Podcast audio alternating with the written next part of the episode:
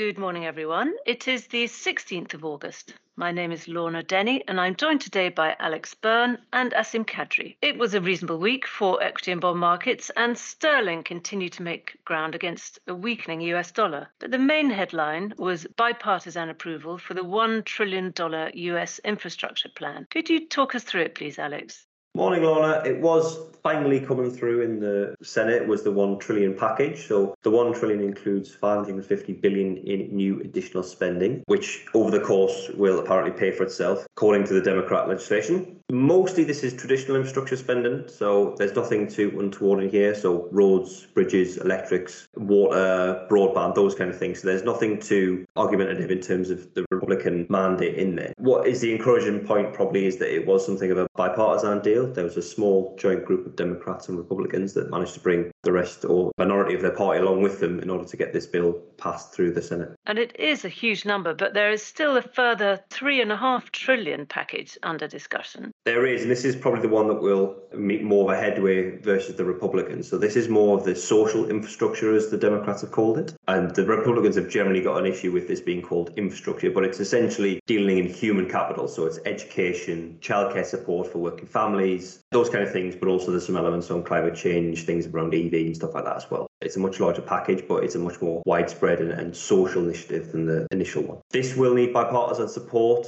It will more than likely need the corporate tax hikes, which have been mooted by the Democrats, which clearly the Republicans are staunchly opposed to, given the increased taxes and the expectation of increased inflation that this would add for them. They're trying to get this through something called budget reconciliation, which will attempt to bypass the normal 60 requirement for the Senate passing the bill. But as I mentioned before, it'll be difficult, a more difficult one to pass, just given the underlying elements on as traditional infrastructure and those concerns from Republicans as well. Nonetheless, a huge boost to the US economy. Very different picture emerging in China at the moment, Asim. We've had this regulatory clampdown, which seems to be part of a broader package. I wonder if you could update us there. Morning, Lorna. Yeah, so last week, China released a five year blueprint calling for greater regulation for large parts of the economy. So that included sectors like technology and healthcare. And really, this is the latest push from the Communist Party to assert their power over the country. The document, which was released late on Wednesday, said that authorities would actively work on legislation in areas including national security, technology, and monopolies in order to build a regulatory environment that would meet people's ever growing needs for a good life, as they put it. So the government really appeared to use the release to provide direction on the breadth of its regulatory overhaul. Although I would say that document didn't provide a really kind of specific list of instructions or measures. So it's hard to draw too much insight about enforcement and what the potential shape of the crackdown will look like. However, I think all in all, it's pretty clear that regulatory crackdowns will continue and the scrutiny on companies in certain industries like internet and technology will undoubtedly persist for a while. Yes, we await further developments there. But in the meantime, on the macro front, there have been some quite interesting numbers on CPI and PPI inflation, Alex.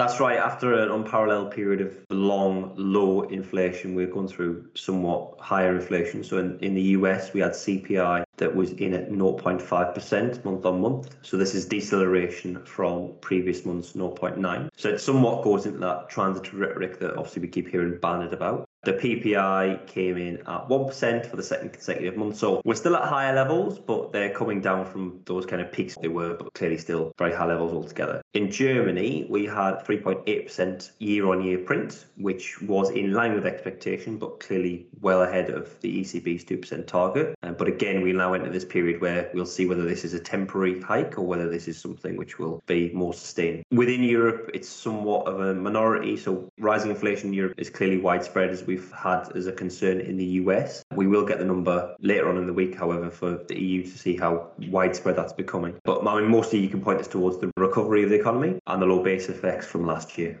Yes, indeed. But we also had a pretty stunning number for Japanese producer price inflation. What would explain that? So again, like Germany, this is something of a record. So this is the quickest annual rate for 13 years. So again, a very long period of time we've been waiting for this. Japan, like a lot of other countries, suffers from the fact that it imports almost everything, especially on the commodities input prices, energy. So clearly, we've had a, a massive hike in those prices. So Japan has suffered exponentially more than other developed counterparts around the world because it imports almost all of that. That's very helpful, thank you. Looking at the responsible investing front, Asim, we've had a report by the UN's Intergovernmental Panel on Climate Change. What were the main headlines?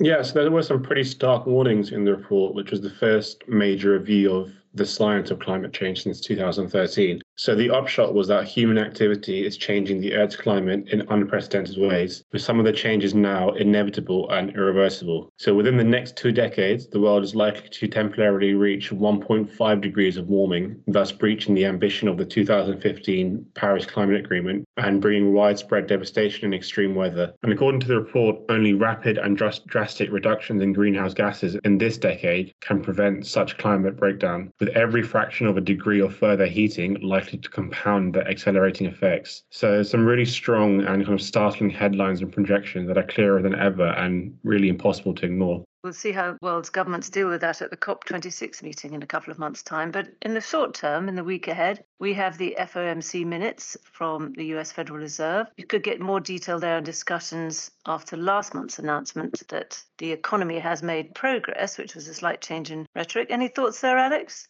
I mean, the market's expectation is fairly clear there. So we expect that the central bank will announce similar kind of comments around the economy being stronger, but the market's expectation is fairly clear. We're looking at a September hint at tapering before a December announcement officially that it will begin, and that it will begin the action in early 2022. So, likely to reiterate the hints of a hint towards this. But as I mentioned, given the market expectation of this, I don't expect a huge amount of market reaction from it. Nothing market movement. Anything on the macro data front? Well, it's, it's a bit of a busier week than we've had in previous, just given the August holidays. The interesting thing this week will be that there's a few more real data points. So we have industrial production, housing starts, and retail sales from a range of different economies around the world. So what they'll give is a good sense of what's happening in the underlying economy. So unlike surveys and inflation prints and things like that, where you've got to try and understand what's actually going on, they give quite a clear point towards what's actually happening in the underlying economy, how people are spending their money. We've also got the EU CPI inflation, as I mentioned. So that expectation is 2.2, so slightly ahead of the 2% ECB target, but only slightly. And again, the interesting thing there will be seeing how long-winded this is. This is the start of the inflation in Europe being slightly more than expected. We've obviously waited a long time for this, so we'll see whether that continues. Similar in the UK, we're looking at a print of around 2.3%. Thank you both very much indeed. Thank you, Lorna. Thank you, Lorna.